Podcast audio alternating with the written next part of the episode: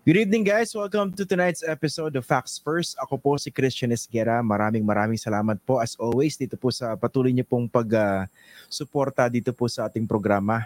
Alam niyo po over the past few days napaka-interesting po ng mga political developments. Although I wouldn't say na unpredictable, no? Kumbaga hindi naman natin pwedeng sabihin na unexpected yung ilang mga developments na nadinig natin, especially kahapon tsaka today, no?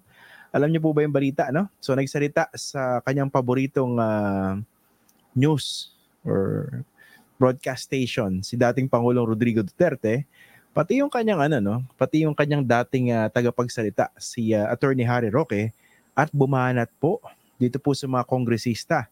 In particular kay Speaker uh, Ferdinand Martin Romualdez na siya pong pinsan ng uh, Pangulo si Ferdinand Bongbong Marcos Jr. Ano po yung issue? Eh kasi po, di ba, nag-decide po yung House of Representatives na tanggalin po yung uh, confidential funds sa mga civilian agencies. Kasama po dyan yung Office of the Vice President at saka po yung Department of Education na pinamumunuan din po ng Vice President. So, papalo po kasi sa 650 million kung hindi po ako nagkakamali yung mawawalang confidential funds dito kay Sara Duterte sa susunod na taon. So, obviously, hindi po natuwa dito yung Vice President at ipinagtanggol siya ng kanyang tatay at bumanat dito sa kanyang uh, dito sa speaker ng House of Representatives. So matagal na po yung girean na yan between Sara Duterte and Ferdinand Martin Romualdez. Hindi naman po bago yan. Pero nakikita ba natin yung tinatawag na preview dito sa 2028 elections? Mukhang basag na po ba yung unity team na buong buo, di ba? Noong 2022. Nakikita ba natin yung possibility or yung likelihood ng mga Duterte makakalaban yung mga Marcos at Romualdez sa 2028. But of course, let's not get ahead of ourselves. Pag-usapan po muna natin itong uh, issue at hand. And I'd like to uh, welcome to our program, um, tagal na po natin siya hindi nakakausap, no? So, in-invite po natin siya uli dahil uh, continuation po ito ng aming discussion kapon, okay? si dating uh, Presidential Advisor on Political Affairs at uh, isang political strategist, si Mr. Ronald Llamas. Magandang gabi po and long time no see. No? Maraming maraming salamat for joining us dito po sa Facts First. Magandang gabi, Christian, at sa lahat ng iyong tigapakinig. Pasensya na po, no? Nandito na naman tayo. Ito kasi si Christian eh. Oo, pagtyagaan na natin si Yamas, no? Pagtyagaan na natin, pasensya na po, oh. Ilang oras pa lang nakakalipas, ang dami na nangyari eh. Uh, diba? Hindi, alam niyo, alam niyo ba kung bakit in-invite ko si ano? Baka nagpapaliwanag tayo na para bang kasalanan tong ginagawa natin eh, no? Hindi, kaya ako in-invite uli si Mr. Ronald Llamas kasi ito yung madalas natin pag-usapan, di ba, sa Viber. Ito mga developments na ito. And I wouldn't want to talk about this particular issue siguro with someone else, no? Kasi nga, kayo nakatutok dito and then talagang babad kayo sa issue. So, yan ang pag-usapan natin. Okay? So, simulan natin dito, no? Ano bang tingin nyo rito sa, ano, sa ginawang pagbanat ni President Duterte dito kay Speaker Romualdez in particular. Kaugnay po rito sa ano, sa confidential funds. Well, sabi mo nga Christian kanina, no? Uh, hindi naman talaga siya totally unexpected, 'di ba? At uh, marami na kasing mga kabanata ang nangyari eh. Kaya ito ay dagdag lang eh. Dito sa mga kabanata na dati pa natin pinag-uusapan, no? Uh, kaya talagang medyo medyo expected itong pangyayaring ito. Medyo nakakatawa lang dahil si ex-President Duterte ang humihingi ng audit. No? Eh dapat naman talagang i-audit yung ating mga politiko lalo na sa Kongreso, no? Ang daming kailangan gawing uh, auditing diyan dahil uh, mukhang may doctorate yung marami diyan in terms of uh, uh, creativity, no, in auditing, no? Kaya dapat naman talaga. Pero nakakatawa lang na yung presidente na uh, minultiply almost tenfold yung intelligence fund niya mula sa kanyang predecessor, ay siya ngayon ang humihingi ng audit. Medyo nakakatawa lang na yung presidente na napakalaki nung ginawang uh, utang simula nung siya ay naging presidente. No? Uh, more than 100% increase kumpara dun sa utang ng bansa for the past 35 years, eh siya yung malakas ng loob na humingi ng audit. Hmm. Kahit At saka, natin, Christian, na kinakailangan talaga ng maayos na auditing. no, oh. nito pondo ng ating mga politiko. Pero baka mas mabuti iba yung humingi. Eh, tsaka let's not forget, no, under President Duterte, doon talaga lumobo yung confidential and intelligence funds ng Pangulo. No? Exactly. Exactly. No? Uh, tapos eh, sumabay pa itong isa niyang spokesperson, si uh, Harry Roque. No? Uh, nabanggit natin kagabi na yung isa niyang spokesperson, si Secretary Panelo, ay bumanat din kahapon. No? Sabi nga niya, dapat dapat nga rito sa 125 million eh na ginastos in 11 days, dapat one day lang. One day lang yan ginastos. Tapos eh sabi nga niya, dapat hindi na nagtatanong itong Department of Budget at saka Kongreso dito sa budget ng uh, Vice President at saka Secretary of Education. Dapat approve na lang na approve. So ngayon naman, eh, itong ikalawa na spokesperson ni uh, ex-President Duterte nagsasalita. No? Bumabanat ng, uh, sabi niya, hypocrisy. Nasa na ang inyong mga kaluluwa? No? Kayong mga kongresista? No? Uh, et cetera, et cetera. No? Oo, parang kinokonsensya niya yung ano. Napanood ko yung video niya, no? Actually, very passionate siya, no? Incendiary, galit na galit siya, no? Binaba natin yung mga kongresista dahil tinanggalan ng confidential funds si VP Sara Duterte. So obviously, pinagtatanggol ni uh, Attorney Harry Roque. At sabi niya, hypocrisy, no? Galit na galit siya, no? Panoorin niyo. It's all over social, social media. Pero anong tingin niyo sa timing na ito, no? Biglang lumabas si President Duterte, si Harry Roque, with a very strong defense of the Vice President. Anong basa nyo rito sa timing? Ito yung hinihintay natin nung uh, tinanggal officially yung intelligence at saka confidential fund ng Vice President at saka Secretary of Education uh, ng Kongreso. No, ito yung hinihintay natin ng mga counter punches. Nagsimula kay Sara Duterte herself na anong sabi niya? Uh, yung mga tumututol at bumabanat sa aking confidential fund ay uh, kontra sa kapayapaan at kontra sa bayan, no? At uh, after nun, eh, inaasahan natin na yung kanyang mga kaalyado ay magsisimula na ring magsalita, no? Kaya sabi nga ni ang problema lang Christian kung ito yung defender, no? Uh, uh, if with friends like this and defenders like this, uh, who needs enemies? Especially si si Panelo, si Harry Roque at saka yung kanyang tatay. Sabi nga nung kanyang tatay, narinig mo ba yon? Itong confidential fund ni Inday ay ginamit ito sa mga seminar at saka sa mga field trip para sa kampanya sa ROTC. Diyos ko po naman. No? Saan ba ginawa yung mga field trip na yan at saka seminar? Sa Amanpulo? Sa Boracay? No? Uh, sana man lang naimbitahan tayo, no? Uh, hindi pa rin ako sasama kung sakali. Pero hindi ba sa diba? incriminatory yun? Kasi ha? hindi dapat hindi dapat sa ganun ginagastos yun, 'di ba? Hindi ba self-incriminatory? Oo, yun? lalo na bawal, no? Merong uh, description kung paano gagamitin yung confidential fund. Tapos sasabihin ng tatay na ex-president ginamit sa seminar at saka field trip no para dun sa advocacy para sa ROTC no ah talagang uh-huh. talagang ang galing ng ating mga mga leader no talagang uh-huh. uh, ito naman si Harry Roque no ang lakas ng loob na bumanat sa kongreso uh, na mga ipokrito, mga ipokrito at saka ipokrita. At totoo naman, no? Pero kung yung babanat, no, ay uh, before the election ng 2016, binabanatan si Duterte na mamamatay tao at huwag iboto ng mga mamamayan, eh doon naging spokesperson eh ni Duterte, biglang hindi na mamamatay tao, no? Bayani na. Tapos siya yung isa sa nagkampanya para tayo ay maging member ng International Criminal Court, yung Rome Statutes. E nung naging spokesperson, siya na yung nagkampanya para umalis tayo. Medyo, parang uh, medyo kulang, no?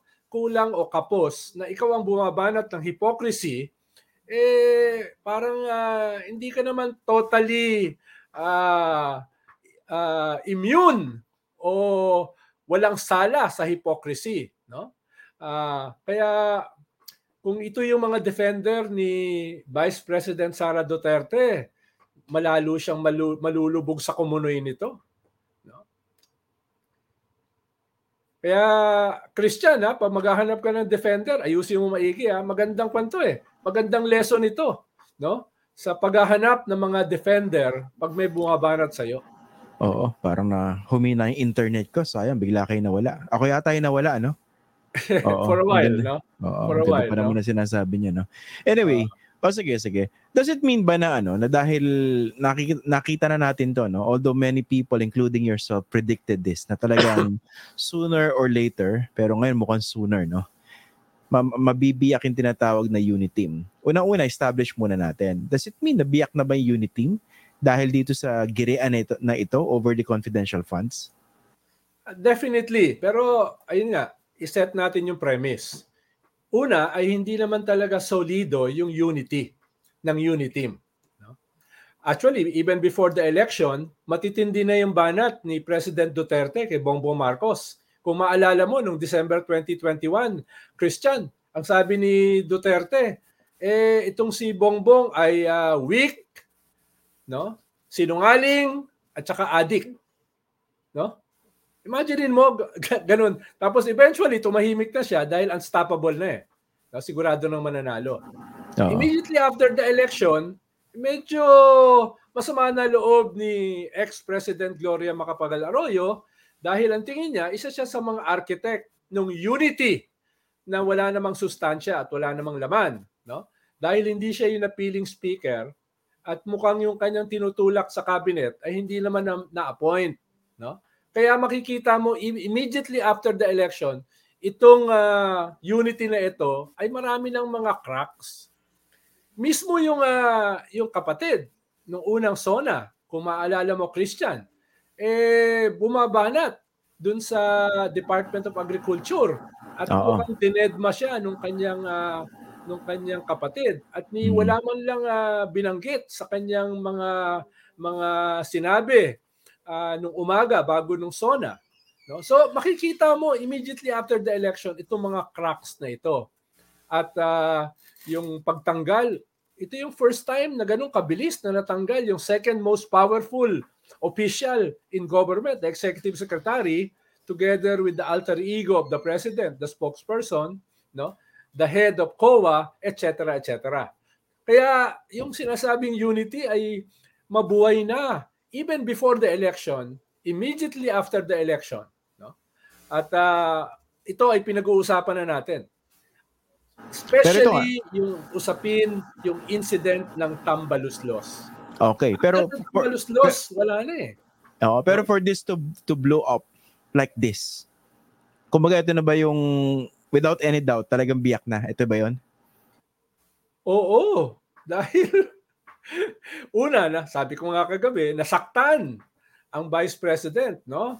Dahil yung uh, hundreds of millions na hindi naman niya ginagamit talaga sa pagtayo ng kanyang makinarya, no? Ng kanyang machinery, talagang ginagamit niya para sa mga informants, no? Ginagamit sa safe houses, no? Ay nawala. Kaya napakasakit niyan, no? Napakasakit. Kaya at uh, hindi lang yung uh, sakit ng pagkawala ng hundreds of millions, yung yung pride, no? Yung yun yung mahalaga sa mga Duterte, di ba? Yung pride. Parang nawalan sila ng muka eh. Nawalan sila ng muka sa pangyayaring ito. Kaya galit na galit.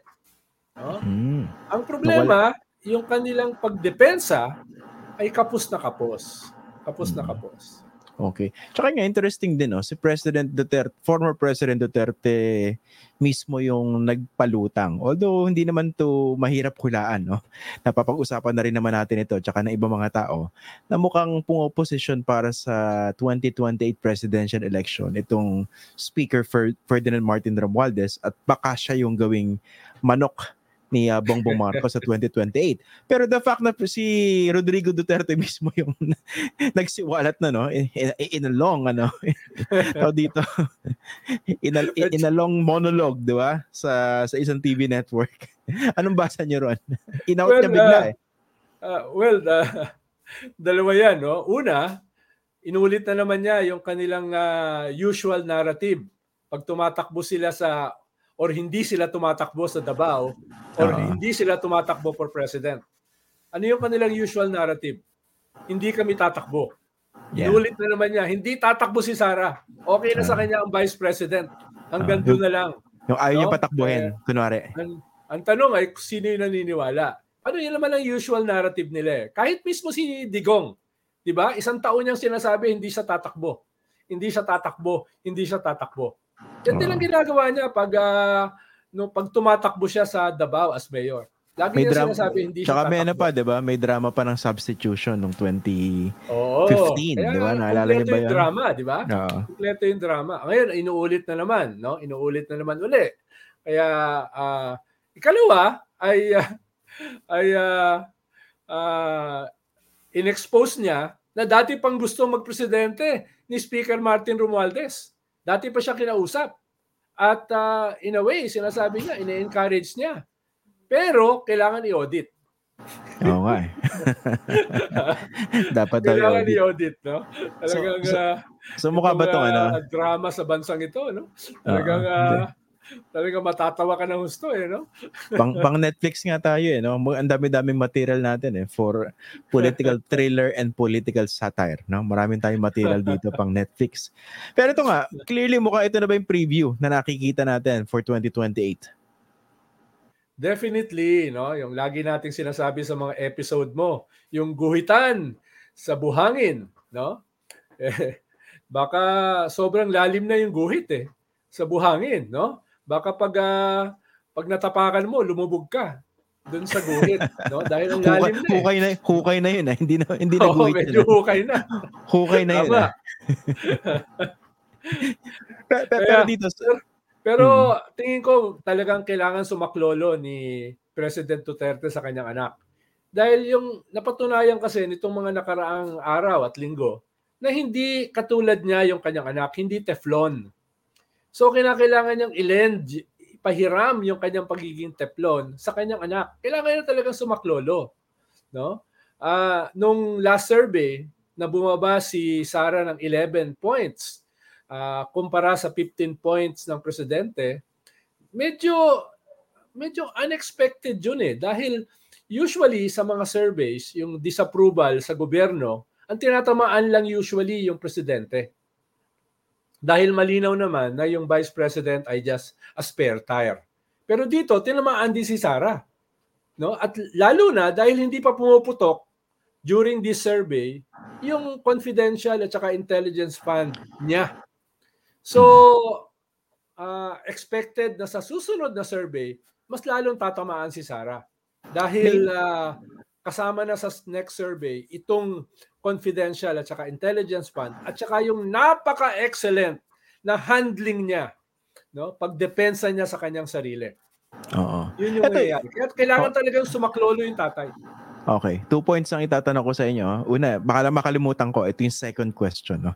makakatulong ba o malaking tulong ba yung pag-rescue or pagtulong sa kanya ni ni Tatay Digo ngayon. Pero bago niyo sagutin yon, meron akong theory dun sa sinasabi niyo, baka lang makalimutan ko. No?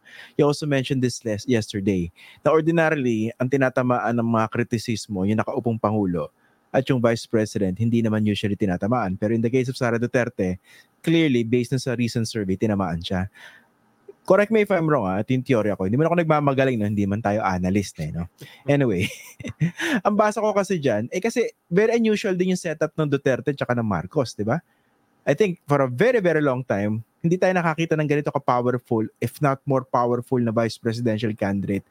More more powerful even, di ba? So it's or so it seems than the president.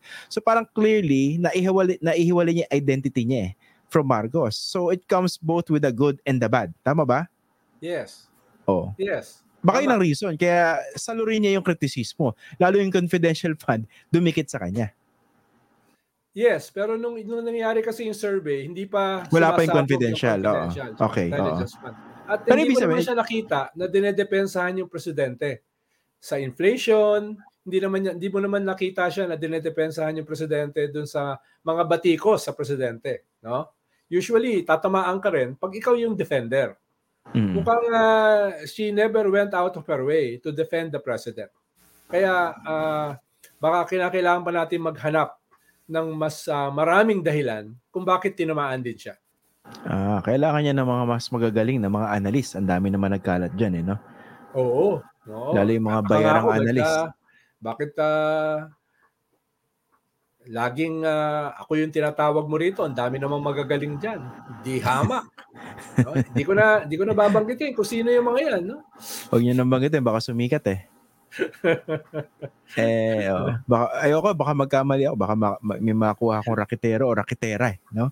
Yung patalon-talon, di ba? Yung kunwari, sinusuportahan yung ganitong kandidato bilang aalis, susunod, di ba? Parang uh, yung analysis nakafit dun sa kliyente. Huwag naman ganon, no? Oo oh, nga. Te- te- teka, baka kliyente parang, nyo sa Parang ano? may binabanggit ka, Christian. Parang alam eh, ko yung binabanggit mo na yan. No? Wala ah, napaka-specific ba ng sinasabi ko? Nagkataon lang, hindi naman specific. Nagkataon lang. Oo. Yun nga, yung second question ko. So the fact na lumabas na ngayon very strongly si si Rodrigo Duterte o si dating mahal na Pangulong Rodrigo Duterte in defense of his daughter, uh, gaano kalaking tulong kaya ito? Well, uh, it remains to be seen, no? Dahil uh, yung kanyang pagiging Teflon ba ay pwede niyang ipasa sa kanyang anak, no? Dahil yun sana yung inaasahan eh, pero parang hindi eh. No? Pero ngayon, na diretso na siya nagdedepensa, magra-rub on ba yan sa kanyang anak? No? Uh, medyo may duda ako. No? Una, dahil ex-president na siya. Diba? Uh, ikalawa ay distinct yung pagiging Teflon niya. No? Kahit pareha sila ng apelyido, parang uh, at least itong last survey ay hindi uh, napakinabangan nung kanyang anak yung pagiging Teflon. No? Uh, pero, siyempre, iba rin tong panahon na ito, no? Dahil dati, magkaaway ang uh, mag, mag-ama na yan. Eh ngayon, uh, biglang uh, nag-consolidate. Biglang nag-consolidate. So, pero kung ganyan yung kanyang depensa, no, kailangan mas maging maayos yung kanyang depensa. Kung ang kanyang pagdepensa ay ito ay ginamit lamang sa seminar at saka sa field trip parang lalo niyang dinidiin yung kanyang anak eh. No? Parang lalo niyang uh, uh, ang sabi natin kagabi, tinutulak ng kahoy sa ulo sa kumunoy.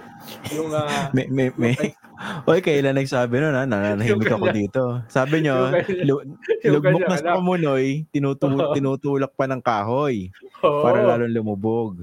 Yun oh, yun. So, medyo ayus-ayusin ng konti yung uh, yung depensa, no?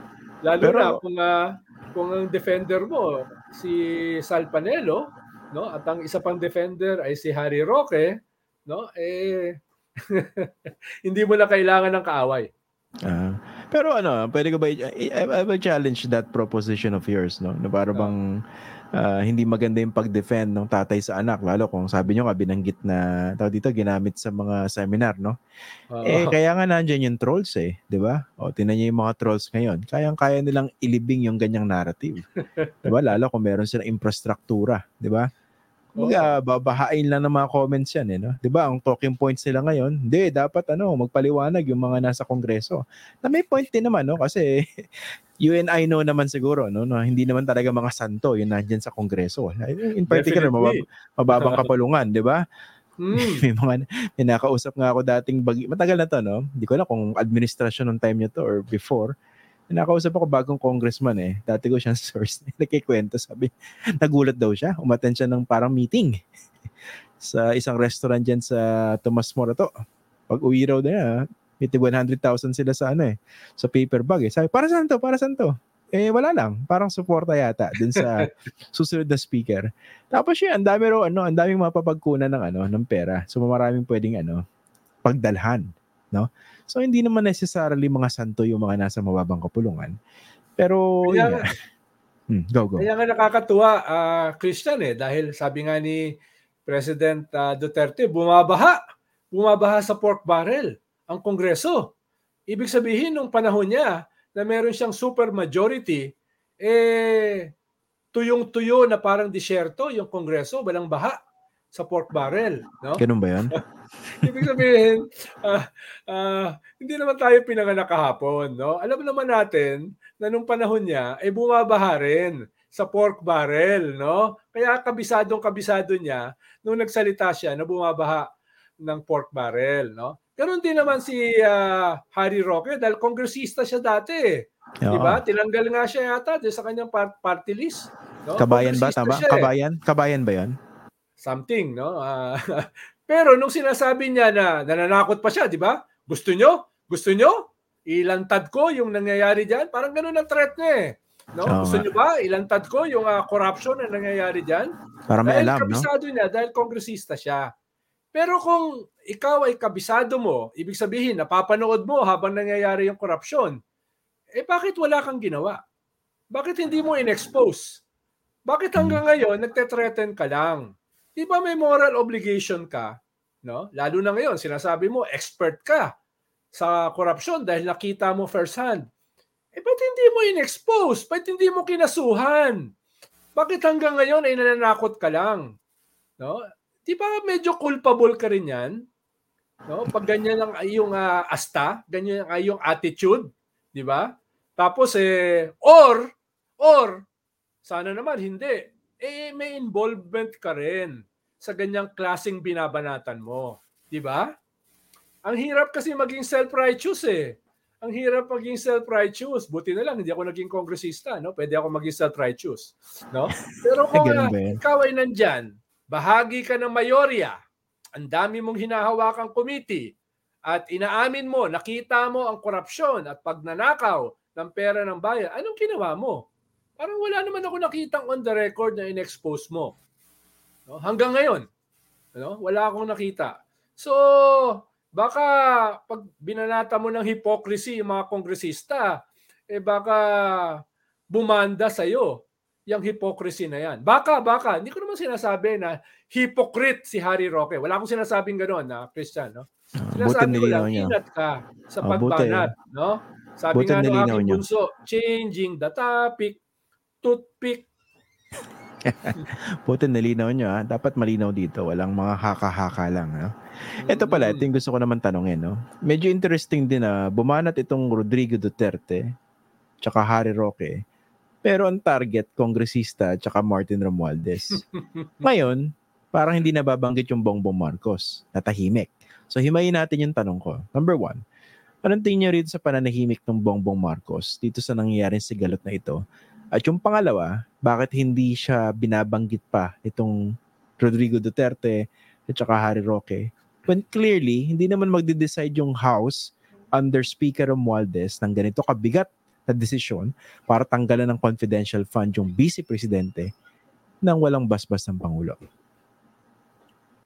Exactly, Christian. No? Baka inaasahan kasi nila, katulad na nangyari sa Chacha, na overwhelmingly bumoto yung Kongreso, pero pagdating sa Senado, eh tinanggihan ng Senado. Baka may ganun silang pag-asa na dito sa pagtanggal ng confidential fund, daan-daang milyong confidential fund ng Vice President at Secretary of Education, baka pagdating sa Senado or pagdating sa BICAM, baka sakaling bumalik miraculously. Lalo na dahil ang psychosocial profiling siguro nila sa presidente ay conflict averse. Ayaw ng away. So Ba't baka may psychosocial ano? Oo, baka may bahagi ng sa kanilang pagsusuri ay baka may maliit pa na tsansa na ito ay maibalik. Dahil napakasakit Kuya Eddie eh. Pag uh, natanggal yung daang-daang milyon na hindi mo naman ginagamit sa makinarya mo, no? Na ginagamit mo para sa mga safe house at saka informants, no? So yun yung yun yung yun yung isa. Ikalawa, baka pampalang ito eh, parang setting the predicate. No? Alam naman nila, sabi mo nga, hindi naman ito mangyayari nang hindi alam ng presidente at the minimum at walang blessing ng presidente. 'Di ba? Lalo na hindi lang ito simpleng speaker, ito ay pinsan, pinsang buo, no? Kaya uh, ang tingin ko ay uh, sineset nila yung predicate para sa mas matinding banat in the near future no? Ah, Doon sa bossing niya. mismo.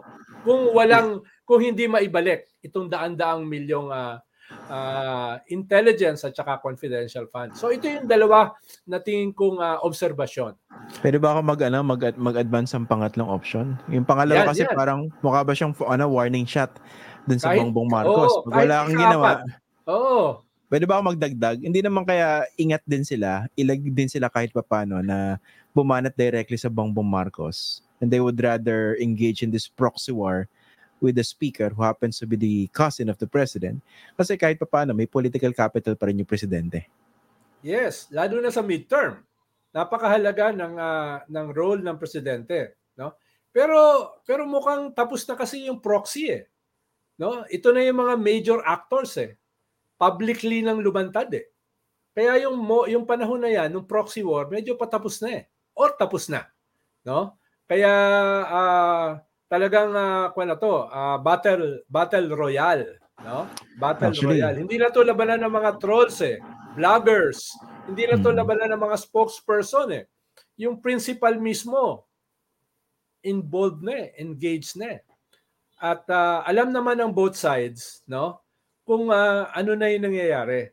Alam naman nila, no? Hindi na sila nagbobolahan eh. Alam na naman nila kung sino na talaga ang nagpapasya. Hmm. Ito pala, ito lang, naisip ko lang hindi naman sa malikot ako mag-isip. Kasi napaka-crucial na kakampi mo yung nakaupong Pangulo, no? Kaya nga 'di ba, clearly din sa karanasan natin sa Pilipinas, ang House talagang kontrolado 'yan ng pangulo, no? Dahil sa, stru- sa struktura natin, 'di ba? Very strong presidential system. Eh dahil nga nakikita natin to sa gulot na to, hindi ka delikado na baka naman bigla may mag-file na impeachment against the Vice President, eh kontrolado ng House. Ikaw ng, ng Romualdez at Marcos yung hindi kasi may nadidinig akong ganyan eh. Isa yan sa mga pwedeng posibilidad di ba? I mean oh, uh, excuse me talaga, for my double Christian, redundancy. no? Oo. talagang uh, talagang meron ka ring bolang kristal eh. Nagpapanggap ka lang na wala eh no? Wala wala akong ganyan. Ano minsan lang may dumadapong ibon dito na bubulong hoy may Para, ganyan ano oh, ikaw nagpapanggap ka na wala ka mga bubuit eh, no? Wala akong ganyan. Ko marami ka ring mga bubuit eh na bumubulong-bulong diyan sa tenga mo eh, no? Definitely that's a distinct possibility, no? Dahil nga pala eh, uh, the gloves are off, no? Pala to bare knuckle uh, uh, na bakbakan na ito, no? Kaya uh, anything goes. Lalo na sa Philippine politics. Lalo na sa Philippine version ng Game of Thrones at saka House of Cards. Naisip ko 'yan kasi mm, baka naman 'di ba in my in my sleep no baka baka naman bigla may ano bumisitang anghel o nagpapanggap na anghel sinabi oy baka pwede mangyari ito no Hindi kasi naisip ko yan minsan sino ba yung mga usual na nag nagpa-file ng ganyan 'di ba mm, That's one. Number two, pwedeng lumalabas, hindi siya kakampi ng mga na, nasa kapangyarihan sa house, pero yung pala, suportado. Pero kumbaga, iba yung pinapakilos. I mean, pwedeng mangyari yan, di ba? Hindi naman sa uh, lumidikot lang yung pag-iisip natin. Pero kasi nga ito medyo ano rin, 'di ba? Medyo delikado rin yung situation ng Vice President kahit gaano ka ka-powerful ng kanyang political capital. Kasi pag pinag-usapan yung House, eh kontrolado ng Romualdez, eh, inaaway. Nag-aaway sila ngayon eh. O tapos yung presidente, pinsa ng speaker. Eh, in the end, uh, dun ba sa political calculus na yan, sino kaya yung pwedeng ano dyan, di ba? Magipit at sino yung pwedeng manalo, di ba? Yun lang naman yun Definite, sa akin. Definitely Christian, no? Sabi ko nga, that's a distinct possibility. Pero syempre, kinakailangan nilang basahin ding maigi yung landscape. Di ba? Kinakailangan nilang i-calculate ng maigi yan. Dahil two-edged yan eh. No? Excuse. Uh, partly ay uh, nailagay nila sa isang corner ang Vice President. No? Napaka-nega ng intelligence at saka confidential fund. At yung proposal nila na paglilipatan ay very popular. No? Uh, hindi lang very popular, no? talagang pumunta mismo sa Pag-asa Island yung uh, speaker at yung kanyang head ng appropriations. No? Kaya nanggagalaiti eh. Nanggagalaiti si uh, Harry Roque no? Dahil uh, on the right side daw of history, 'di ba? On the right side of history daw itong mga ito dahil uh, inilipat sa mga frontliner at defenders ng West Philippine Sea, no? Kaya galit na galit. Lalo na medyo na naipipinta si Vice President Sara Duterte at itong kampo ng kanyang tatay at ang kampo ni Gloria Macapagal Arroyo as pro-China. Hindi ko sinasabing pro-China sila na ipipinta sila na pro-China. Na ipipinta sila na makapili. Na ipipinta Ay, sila na uh, spokesperson ni Xi Jinping. Hindi ko sinasabi na sila ay spokesperson ni Xi Jinping. Na ipipinta lang. No? Oh, buti maliwanag Kaya, ha. Oo, para maliwanag. No? Kaya, uh, itong issue na ito ay uh, ay uh, talagang hindi pabor dito sa kampo na ito for now.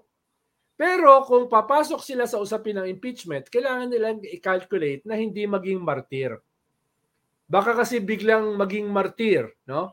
Baka uh, baka naman masobrahan, no? Eh makakuha ng sympathy. Yung parang ginigipit. So, ika-calculate nila na maigi yan. Mm. No? Using artificial intelligence. Uh, dahil yun lang yata ang intelligence ng ating mga politiko eh. Very artificial. Term ko na, na ginagamit ko dati dyan. Hindi naman to refer to politicians kasi matatalino yung mga nasa kongreso. lalo mababang kapulungan. Lalo sa Senado. Ang tatalino ng mga tao dyan. Lahat sila, no exceptions. no uh, Sa iba yung mga tinatawag ko na mga ano, outside of politics, yung mga artificially intelligent. Yeah. Hindi na ako magko-comment ha. Baka magalit na naman sa akin yung isang senador dyan na ang tawag sa atin kulang sa pansin at laos na. Kaya hindi na ako magko-comment. Hindi na ako magko-comment. Ganun ba?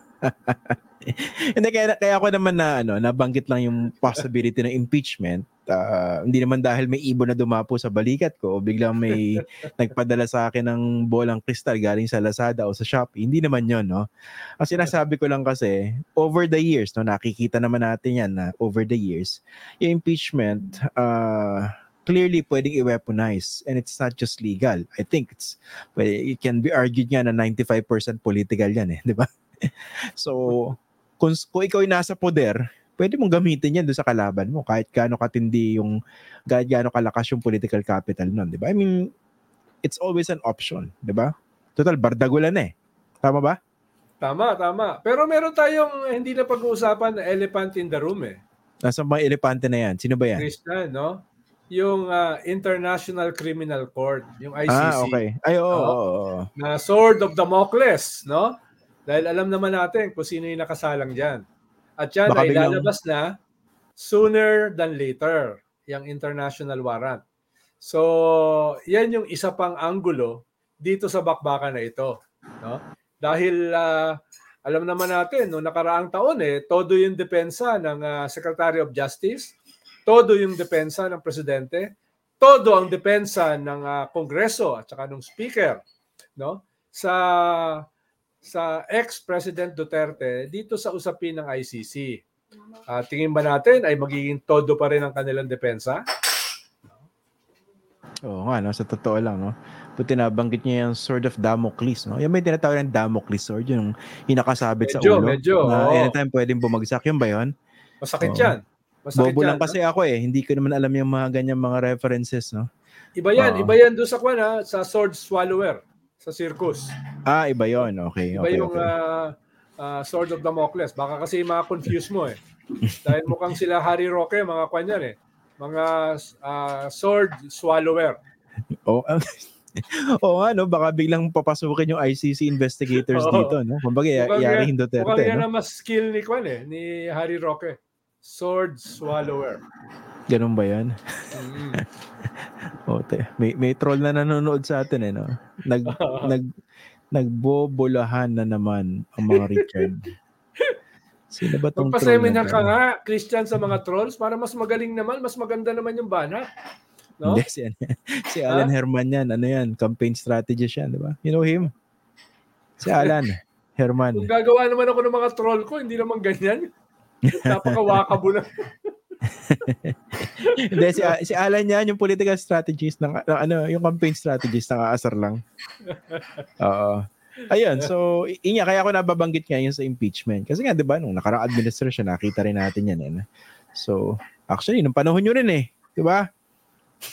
Siyempre. Sorry, eh. Oo. Sorry, ah. First time na-impeach ang isang Chief Justice. Oo, that was Diba? 2012. Ah, na-impeach at 2011 and then he was uh, convicted, noong Convicted, 2012. Oo. Oo. Oo. Ah, linawin ko lang ha, he was not convicted of corruption or graft and corruption. He was convicted by not declaring those dollar and peso deposits sa kanyang ano, salin. Mm. Yun po yung reason. Yan. Konting balik tanaw sa kasaysayan, no? Sa mga nanonood sa atin. Para hindi naman yung nakikita niyo parang history, ito lang eh, no? Anyway, ah, ano ba, nakalimutan ko na eh. May, may pag-uusapang ba tayo? Ala, Sword, Sword of Damocles at saka yung Sword Swallower. No? okay. So, Nag-uusapan natin yung pala. fundamental na pagkakaiba. Okay, ito ito dito natin tapusin yung discussion. No? So, ano nakikita niyo rito? How how do you think uh, Sara Duterte, Martin Romualdez, and the president, si Ferdinand Bongbong Marcos Jr. emerge after this uh, this bitter squabble? Etong bardagulan na to. Tingin ko ah, pareho silang tatamaan pero mas tatamaan si Sara Duterte at saka yung yung kanyang mga defender, no? Lalo na kung ganito yung klase ng defense yung ginagawa nila, no? Pero pareho silang tatamaan. Ah, lalo na wala naman kasing ah, oposisyon na pwedeng makinabang dito eh, no?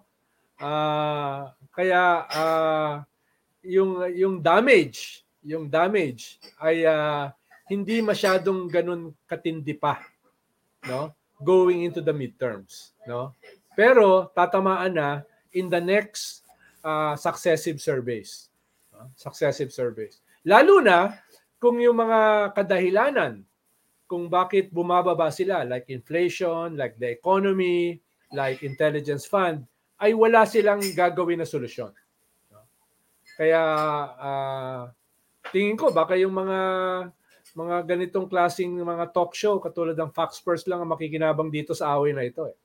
Bakit na naman? Nadamay na naman ako dyan. Yan yung, Nananahimik ah, ako rito eh. ah, kayo yung kayo yung namumunga kaya kayo yung binabato eh. Kayo yung puno ng mangga.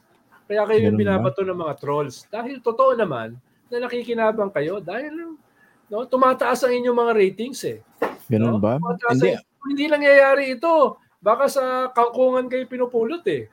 Ganun Pero ba yun? dahil nangyayari yung ganitong klaseng telenovela, eh, tumataas yung inyong ratings. Ganun ba yun? Yung nakikinabang. Okay. Yun pala yun. Ngayon ko lang na-realize yun, no? Ang tanong ko nga rito eh, ang tindi ng political drama, eh, ano ba napapala ng ordinaryong Pilipino rito? Yung mahal pa rin yung nabibiling bigas sa palengke, hindi pa rin nakakabili ng 20 peso per kilo na Definitely. bigas, Kaya, o yung yung naiipit pa rin lagi sa traffic dahil walang kakwenta-kwenta yung ating public transport system, yung may, may makakasulubong ka sa kalye na abusadong nasa gobyerno, di ba? Yung mga ganon. Ano bang pakinabang ng mga ordinaryong Pilipino rito? Di ba? yan. Yan. kong tanong dyan eh. yan. Anyway. Merry Christmas, ah, Christian, no? Baka Mhm. uminit na naman ang ulo mo eh. No? Hindi ka makatulog mamaya. Nadinig kay Merry Christmas. Sige, may paparating na mug sa inyo. Ayan. o sige, sige. Maraming salamat kay Mr. Ronald Diamas for joining us tonight. No? So ma- magandang huntahan pero napakaseryoso ng pinag-usapan namin. No? At hindi po kami sarcastic. Hindi ko Hindi, alam yung spelling nun eh. Walang ganon. Hindi, hindi. Oo. No? Hindi, hindi. Mhm. No? Talagang ah, suportado natin yung banat ni ah, Harry Roque sa hypocrisy ng kanilang mga kalaban. No? Talagang Oo. suportado natin yan. Tama. At least malinaw. No? Salamat po sa paglilinaw. No? At at Oo. least natalakay At natin least yung elepante natin kanina. yung kaibahan ng Sword Sal- Swallower at saka Sword of Damocles. Okay. O, sige. Maraming salamat si Mr. Ronald Diamas for joining us again. Thank you po. Anytime, ah, Christian. Ayan. And congratulations sa kanya, no? Ah, nakukuha niya na ng tama yung ating pangalan. Maraming maraming salamat kay ano, kay Mr. Ronald Diamas for joining us tonight dito sa ating Facts First program. At dahil malapit na po mau- maubos yung battery ng aking ah, laptop, eh magsha-shoutout na tayo. Baka makalimutan pa natin ito, no? Nag-message po sa akin si Mr. Norman Luther Fabia. Ngayon ko na nabasa, sayang, no? Pero sabi niya kasi, ah, pa-shoutout naman sa kanyang ah, so ah, para sa ano, happy wedding anniversary, 58th ah, wedding anniversary ng kanilang ah, mga magulang. Tawag nila sa parents nila si Mr. and ah, sina Dad and Nana. Ayan. Sina Mr. and Mrs. Fabia Uh, ang kanilang 58th wedding anniversary was uh, the other day, October 9. Ayan.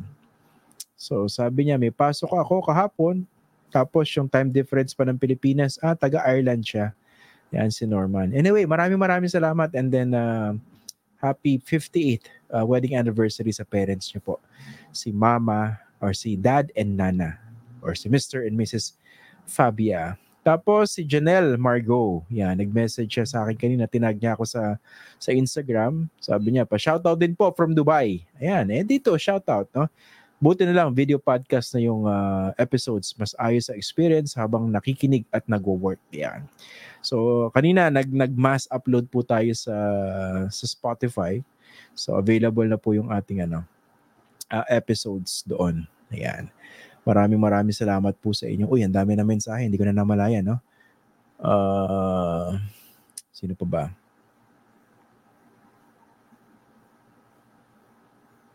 Ayun, sige. okay na. Okay, okay, okay. Sige, maubos na yung battery ko. Yari. Sige, maraming salamat po for joining us tonight and then magkita-kita po tayo ulit bukas. Again, ako po si Christian Esguera and thank you for joining us tonight sa Team Replay. Maraming maraming salamat sa inyo. Sana may napala, may, nap, may napulot kayong ano, kapakipakinabang na impormasyon dito sa ating episode ngayong gabi.